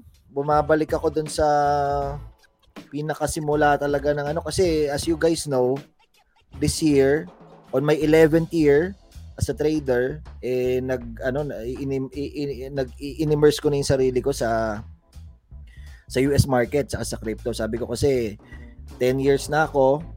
Uh, last year sabi ko sa akin last year 10 years na ako. What's next for for Kidlat?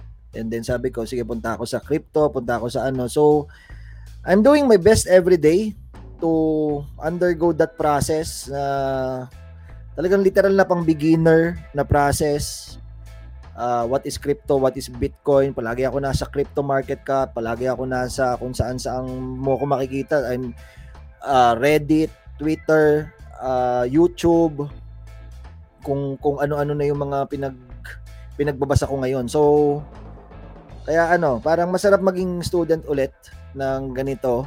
Hindi based on experience yung ano eh, yung pagiging student ko ngayon eh, more on based on learning from other people's inputs and experiences which is good uh, a good kind of learning pa rin naman yon so so sige idagdag natin yan. Yung NFT na yan ano gusto natin pag-aralan yan para naman kahit papaano ano. So medyo ano may one point na naka-convince sa akin o plus one point plus one point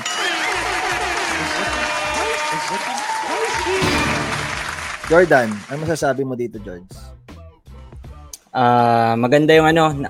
Parehas tayo kap. Actually, medyo shallow tayo nila Herbs kasi medyo shallow lang din yung understanding ko about NFT and ma- magandang opportunity to na na-explain nila Carl, nila Sep, nila T3. Maganda yung ano. Marami na natutunan. Siguro yung ma-share ko lang, ano ba yung story ko from a beginner's ah, point of view. Short story. Ako kasi na-hype lang ako, ayun, di ba yung sa Axie? Na-hype ako ni Mrs. Kaya doon ako nakapag-start. Ginawa niya akong isko um, I'm in it for the money. I'm in it for the money. Wala akong, hindi ako nag-research about NFT or what. Basta marami yung nakikita. Mga students ko, okay, kumikita sila sa Axie, ganon. May value yung SLP kasi maraming, I mean, nag-boom, di ba, yung Axie. So ako, yung purpose ko lang is, uh, it's the same. Maglaro. Kasi magandang, kahit pa paano magandang strategy game din yung ano eh, yung Axie. And then you earn SLP, ilan lang naman, parang 2 hours a day ka lang naman. And then pwede ka mag-earn ng 100 to 150 SLP per day at current ano, uh, at current bigayan. Yun lang yung habol ko. Hindi ako nag-research about whatever. Siguro si Mrs. yung gumagawa nun. Ako, trading, nakafocus ako sa students. So, ganun yung ano, ganun yung parang uh, ginagawa ko professionally. Um, and then, tama yung ano eh, I- I'm glad to say na parang sinunod ko yung parang advice nila T3 na minention niya ngayon, yung ipapasok ko lang na amount sa NFT, eh, equal to or less than my VAR. So, ako kasi sa Axie, hindi pa ako bawi. Bumili ako ng Team 120k, ah, uh, bandang July ata yun eh. O parang July, July ako nag-start. So, sakto 3 months. 120k, siguro ngayon at current price meron akong 10k SLP. So hindi pa ako bawi. Pero meron naman kahit papano. So ako, uh, parang I'm just riding the trend. Sabi ni Titri kanina, 'di ba, kapag bumili ka, pumasok ka sa NFT, consider it lost. Ganun na yung naging mindset ko. Sige, parang okay, cut loss na to sa akin. Sige, para matry ko lang so that I could immerse myself dun sa, okay, paano ba laruin tong Axie, ganun, paano ba kumita and all. Okay naman siya so far kasi 2 hours a day you can earn uh, kahit pa paano. And ano naman, kahit pa paano na enjoy ko naman yung ano, yung sarili kasi I'm more on sa trading side eh. I, i per, yung parang sabi mo kap, 'di ba, perceived value. So other people, pwedeng perception nila dun sa bagay na yun, they could uh, put it at a high cost. Ako kasi zero. Hindi pares tayong medyo late adopter dito. So, for me kasi yung parang sa NFT, as of now, based on my limited understanding, medyo baguhan at newbie pa lang tayo. Pang collectors, investors, nagfi-flip, traders, money launderers. Um, other than that, wala masyadong use sa akin. So, siguro ano, yun lang din, ma, ma maganda rin at marami akong natutunan dito. Um, kumbaga, I'm I'm open to the idea, pero I'm not yet fully convinced na mag, parang put a high volume na maglilipat sa NFT space. Sa crypto trading, okay lang. Basta trading, basta may ano naman na broker. Um, yun naman ang importante sa atin, di ba? Reliable broker and market. Sa NFT kasi, wala pa akong nakikitang reliance talaga other than yung mga nag-boom like yung Axie. So, ano, yun lang naman. Tsaka yung sabi ni Carl, uh, ganun din, parang tranching. Naisip ko nga eh, parang momentum lang kasi di ba sabi nila maraming promises yung ibang NFTs, yung games or kung ano other parts ng NFT space. Maraming nag-hype. Kailangan may mga backer ka. So parang funda. May may halong funda talaga. Ako, I I'm approaching it dun sa technical side na tipong as long as um, kumikita siya, may volume yung NFT na yun, sige, I may double a little bit. Pero siguro as of now, hanggang dun muna yung, yun muna yung limit ko. Siguro kapag uh, marami akong natutunan sa inyo na i-share nyo, i doon pwede tayong mag-unti-unting mag-scale up. Pero as of now, parang doon muna ako sa median or wala pang median, eh. ano lang. Parang saktuhan lang. Ma-experience ko lang kahit papano. So, yun lang naman yung ano, yun lang naman yung share ko. Yun. Very good. Thank you so much. Bigyan natin isang bagsak si George. In 3, 2, 1. Boom. Guys, mga nanonood dyan, mga kapanalig natin, always, siguro bear it, bear this in mind. May, may, mayroon akong realization eh. Uh, you are the most valuable NFT. Yan. Okay. Parang, kung NFT ka, mataas ba yung value mo, 'di ba? Something to ponder on. Eh, kung tingin mong medyo uh, ano pa, kailangan may rami pang itataas, edi do your best na ano. Brad, ito, pwede ba 'tong maging NFT? Ito, ito, ito, ito, may share ako ah. Pwede ba ito maging NFT? Ito, ito, ito, ito. Pwede ba ito maging NFT? Yan. Opo. Pwede ba maging NFT to Brad? Kasi sabi nga ni Carl, ano, nang, ano, non-reproducible, ano eh. Pumayat ka na dyan, Irving Chin, ah. Hindi na din si Irving Chin. One of Ay, one mga yan, kapat Brad. doon, gago. Bihira. Pwede ba maging NFT yan, Brad? O, pucha, nakasama, Brad. One of one. Pero yung mo, oh, hands in the pocket. Hong Kong yun, di ba? Hong Kong, ano, 2016. Never forget. Oh, Never again. Joke. never to Kinagabihan nito yung gaslighting incident. O, nandito ang mga mentors natin. O, si Rona nandito. O, sila Melvin. O, Fake na presidential mint mo kap, table. wala ako dyan. presidential o dapat ilagay din natin si ano ilagay din natin si ano dito si Carl dito ito ito, ito pwede ba ito mag NFT Brad ito to Iyan na. Ayan, yan, yan, yan, yan. Yan. Pwede, Magkano- pwede. magkano- One of one yan. Ko yan. One of one, Brad. One of one, Brad. Magkano? Da ano, kumbaga parang ano din to, Brad, Genesis, the creation of man yan, di ba? oh, Brad. Oo, the creation of man yan. Di ba? Ayan yung ano, nasa Sis- Sistine Chapel ceiling natin, Brad. Oh. Ang bihira. 188 siguro yan. Ayun, Brad. Ang sarap mo, Pia. Oh, puta. Hindi, kidding aside. Ah, well, syempre nami, nami-miss na oh, nami-miss natin yung mga ano natin, friends natin from ZFT and ah, yung mga syempre alam niyo naman guys kung saan nagsimula ang lahat ano. Pero kidding aside, babalik ako doon sa realization natin na kung yung uniqueness and yung pagiging rare is yung pinakamataas na value, yung basihan dyan sa NFT space, edi And kung kunyari, let's say, mag-create ka rin ng something na parang ganyan, ano, in the future. Alam mo, ang isang na-realize ko nga, T3, sinabi ko rin to sa mga ano eh, na, kumbaga parang, yung, yung kalagayan natin ngayon is, tayo yung participants nung kine-create ng mga tao. Tama? Paano kaya kung kunyari nandun tayo sa side nila? Tayo yung isa. Sabi ko parang ang sarap siguro ng feeling kung kunyari nakakreate din ako ng isang NFT game. Or isa ako dun sa mga creators in the blockchain. Or na-create ako ng isang NFT basta nandun sa space na yun ano. Kasi nandun talaga yung parang kung actual na kitaan ang hinahanap mo yun nandun ang actual na kitaan. Kaysa yung parang participant ka lang. Like for example nung dot-com bubble sabi nila every single week magtayo ka lang ng website mo milyonaryo ka na Di ba? Mag, mag-IPO ka lang ng website mo, milyonaryo ka na agad. So, dun sa dun sa era na yon, either ikaw yung nagba-browse ng website or ikaw yung nagke-create ng website. So ngayon, either ikaw yung bumibili ng mga NFT as a participant, trader or ano, buyer or ikaw yung nagke-create ng game. Parang ang sarap siguro ng ano no, kung meron din tayong makreate na parang ganon na ano. Pero syempre kailangan diyan yata ng matindihang ano eh. May idea ako. May pitch sa'yo. Meron din, Kap, ano, ah, na yun, meron, meron. Puti, ako eh. magka- ah, may budgeting na nga meron, meron, meron. Meron, meron. Pero grabe rin yung generation na to na parang ano siya eh. Panahon ng mga eh, coders, mga techies, mga artists kasi sila yung may upper hand when it comes to creating yung art.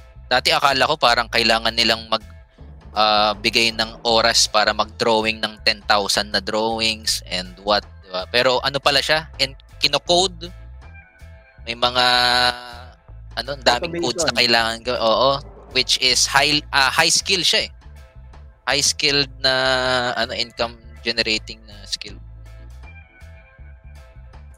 Marami actually, lalo na yung mga artist, Kap, na talagang grabe, like yung diskarte lang. Um, Champion. May isi-share ako, Ga- Kap, mabilis lang. Ayun na, ayun na. Sige, gusto natin yan. Gusto natin yan. Naalala ko nga kap yung ano eh, yung paperclip, yung story, nilagyan mo ng Hmm. story behind yung ano.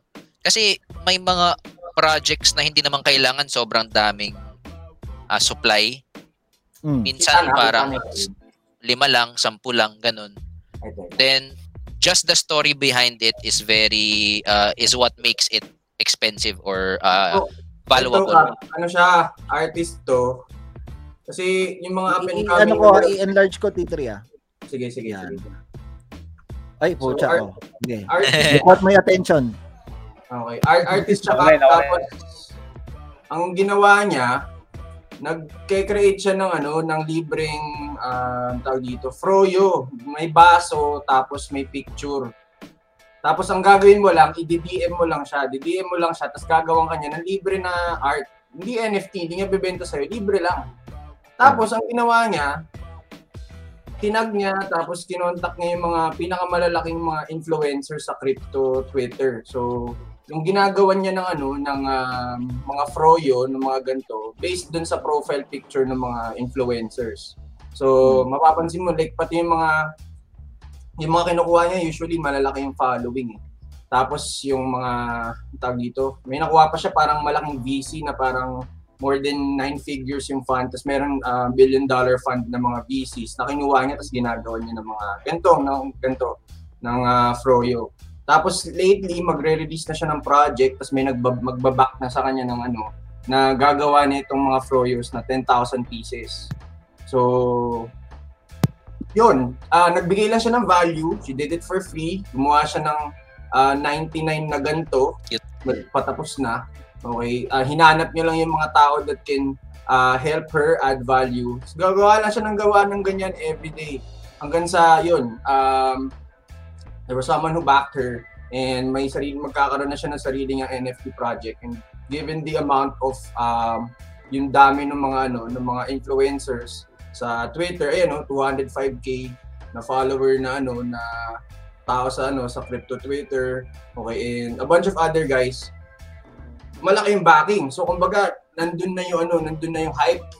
Pero she did it, started it uh, just by doing this, creating yung artwork for uh, mga influencers na ganyan, pa isa-isa, okay, uh, doing it every day. I think ginagawa, ginawa niya to parang mga two months, two months yung ginagawa to up until yan, nandiyan na siya ngayon. So, I think mag uh, ginagawa na yung roadmap tapos magre-release siya ng project niya in like a few months. So most likely sasabog sa Apo Botok.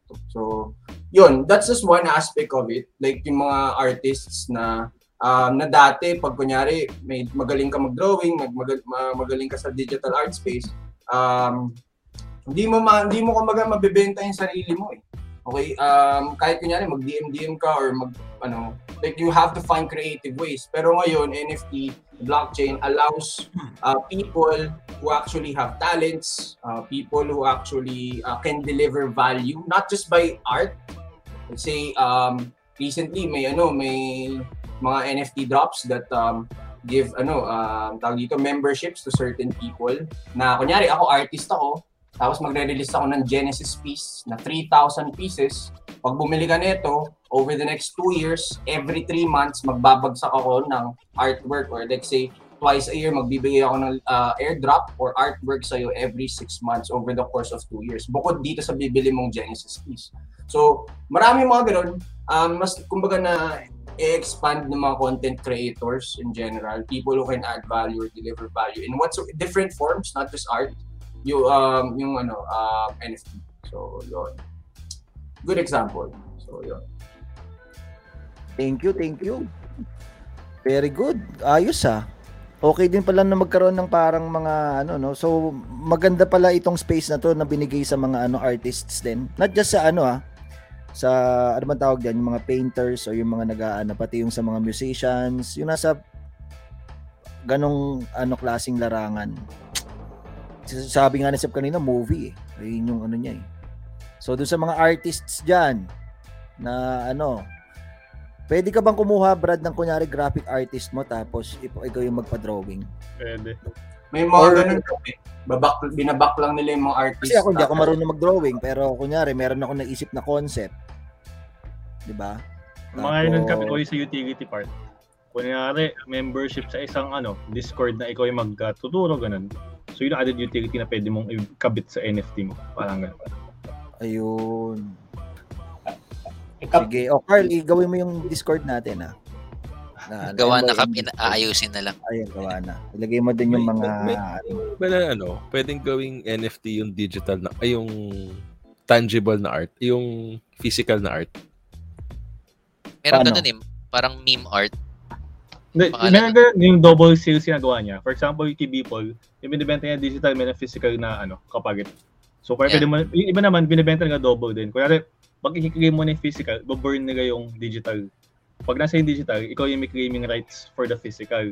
So, pag pinapagpasahan niyo yung, yung digital, Interchangeable yung, siya. yung, yung physical asset, nandun nga sa artist. Hanggang i-claim. Pag kinigame na, baburn yung ano, digital token. So, parang, ang ginawa doon utility is it's easier to resell art na merong provenance, meaning yung trail kung sino may-ari ng art, hindi na pwedeng ano, doktorin. So kinabata nila ng digital yung physical art. May gumagawa na niyan dito sa Pilipinas. May may mga nagtatry. May mga nagde-develop ng blockchain company sa Pinas eh. May kagaya ako na nagtatry na for art for Philippines. So guys, baka meron kayong mga idea dyan, mga kapanalig sa atin na nanonood. Anong, please type in the comment section, ano yung mga pwede natin gawing NFT. Di ba? Based sa learning nyo dito, di ba? Non-replaceable tokens na ano, paano, na pwede. Siguro, malay mo, wala pa ngayon, hindi pa sikat ngayon, baka after one year or to three years, eh meron nang biglang maglabas ng ganong klaseng NFT. So please type in the ano para magkaroon ng ideas yung mga kapanaligs natin at baka umpisa na yan simulan na ng init, oh, di ba? Alam mo yung ano, alam yung OpenAI na codex? Open AI? OpenAI codex. Ay hindi, hindi an ano yan, Melbs? So, may gumawa ng parang AI algorithm na magsasalita ka lang, kung anong sasabihin mo, i-code niya. Kuwari, gusto mo gumawa ng game. So, sabihin mo, ah, create a stick person. I-upload mo yung picture, lalagay niya yun. Tapos gawa ka ng, um, yung sample niya doon, ano eh, boulder game. Yun, lahat sinabi lang niya, in English lang ah, kinakausap lang niya yung machine.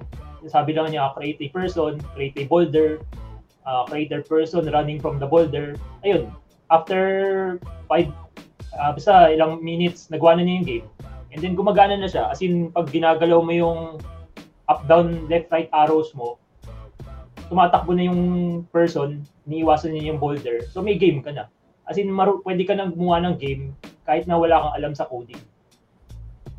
Hmm. panoorin niyo yung ano, YouTube. Wala, naisip ko lang. So kung sinasama mo kanina, eh, hindi ka makagawa ng NFT kasi hindi ka marunong mag-code or something. Baka in the future, pwede ka na rin gumawa ng code. Pwede. Pwede ka na rin gumawa ng NFT game with just using English words. Pero baka matagal pa, ewan ko.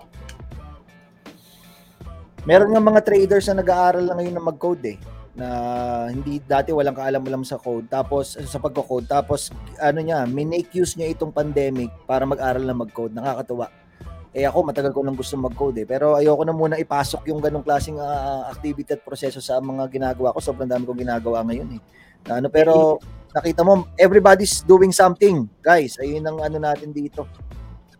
Yung video na yun, may kita mo sa comments, sinasabi ng mga coders or programmers, mawawalan na sila ng future in the next time. Kasi, dahil sa sobrang simple na nga, pwedeng sabihin mo na lang in English words. Hindi mo na kailangan talaga mag-aral para mag-code. So, yun yung sinasabi nila. Parang gina-joke nila na next time wala na kaming trabaho. Parang yun. kumbaga parang it will replace them na Ah. Black Mirror na. shit eh. No? Mm. Hmm. Ayos. I think that's it for tonight. 'Di ba? Marami tayong na ano na ina-introduce yung everyone to NFT. O bigyan natin ng isang bagsak everyone in 3 2 1. Boom. Next week ba? Alam mo kung bakit siguro ako na ano dito sa NFT? Pucha, si Irb, dahil kay Irbs eh. Tsaka Ano kay naman eh. ginawa ko? Hindi, kasi pucha, grabe. Nung pumasok kayo sa NFT niya, sa mga action niya, pucha, milyon-milyon lang ni- nilagay agad eh. Sabi ko, pucha, ayo na ano ako eh. Grabe, Ay, lakas ng mga loob eh. Sabi ko, kasi mini-message ko sila, Apes, magkano nilagay mo dyan sa ano, sa Axie? Sep, magkano na nilagay mo dyan sa Axie? Pucha, oy, wala nakita- bukigan, wala bukigan. nung, na, nung nakita ko yung mga value, sabi ko, grabe. Na ano talagang parang si Sep, alam kong inaral niya talaga. Si Irbs, alam kong na-hype lang talaga to.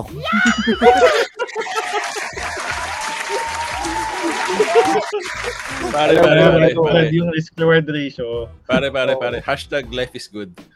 Hashtag life is good. O, pakitype dyan guys, hashtag life is good. Nag-payout Oo. naman herbs eh. Oo, nag-payout. Oo, Bawi na to si Irv sa kanyang Axie Infinity 10 na ano na 15 investment folds, sabi yeah. niya.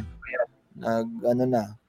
O congratulations dun sa mga Axie players natin diyan and managers. Congratulations sa inyo, ah, especially dun sa mga nakabenta ng SLP recently. Alam ko tumaas yata yung SLP ngayon na ano nag nag nag ah, nagkaroon na ng rally yung SLP at mga nag ano na. Ang dami ko sa totoo lang, ang dami kong mga non-trader friends, even relatives ang nasa Axie na, na sila nga sila nasa buti pa sila nasa Axie. Eh ako pati yung barbero ko, Brad. Gulat na gulat ako. Doon ako pinakagulat na gulat. Seryoso, ito, real talk to ah. Parang, kailan ba to? Parang siguro one month ago, nagpa, pinapunta ko home service yung barbero eh. Dahil ECQ during that time. Tapos, pagupit ako. Tapos, mamaya-maya, eh ako, di ba, nagkikwento talaga yun eh, yung mga barbero. Meron talaga silang mga sinishare na ano eh. Tapos, mamaya-maya, nagkikwento na ng ano, ano, sir, ano nilalaro mo ngayon? Ganun na. Akala ko, kasi ano siya, nag, ah, ano siya dati, ah, MU, alam niyo yung MU? Yung mga kasabayan ng Run Online, Ragnarok, so nag-MU siya dati. And ayun yung palagi niyang kinikwento yung MU days niya, siguro para maka-rapport sa akin, maka-connect din sa akin, kasi alam niyang gamer ako. Tapos, biglang akala ko, yun na naman yung ikikwento niya. Tapos mamaya-maya sinabi niya na ano, "Sir, may nalalaro ko ba ngayon?" ganyan. Tapos yung nilalaro ko kasi ano eh, actually pe pwedeng kumita. Doon ako biglang ano, doon ako biglang parang nanlaki na yung mata ko. Sabi ko, "Uy, ano to?" Parang pe pwedeng kumita daw ganyan. Tapos after a few seconds sabi niya, "Sir, alam mo yung Axie Infinity?" Tapos sabi ko, "Ay pocha, ito na yung sinasabi ng quote." Sabi ko, "Bubble na." 'Di ba sabi ng quote na kapag ka yung barbero mo, literal to eh ito talaga yung barbero ko talaga eh. Pag daw yung barbero mo is nagbibigay na sa iyo ng stock picks, eh, ibig sabihin it's time to go out. When the word is already in the streets, ayun yung sabi nung ano eh, nung nung quote eh, yung old one of the oldest quotes in uh, stock market when the word is already in the streets pag even yung barbero mo is nagbibigay na sa iyo ng hot ng top picks or ng hot picks sa stocks eh kailangan mo nang umalis. So ito sa NFT sabi ko ah, putya ito na. Ito na yon ito na yung hudyat ng bubble ganyan. Pero Anyway, ah sabi ko sa sabi niya, o sabi ko ano, Axie Infinity. Oo, medyo naririnig-rinig ko ngayon Axie Infinity na 'yan. Sabi niya, pero sir, hindi yun yung nilalaro ko. Nilalaro ko yung ano, Dragon something. Dra- Dragon uh, Drago Dragonair or dra- may, may sinabi siya eh. Ano bang game na may Dragon Brad? Dragonary. Dragonary. Sabi niya Dragonary daw yung ina nilalaro niya at kumitan daw siya ng 12,000 ng 12,000 nung nakaraan, parang ganun eh.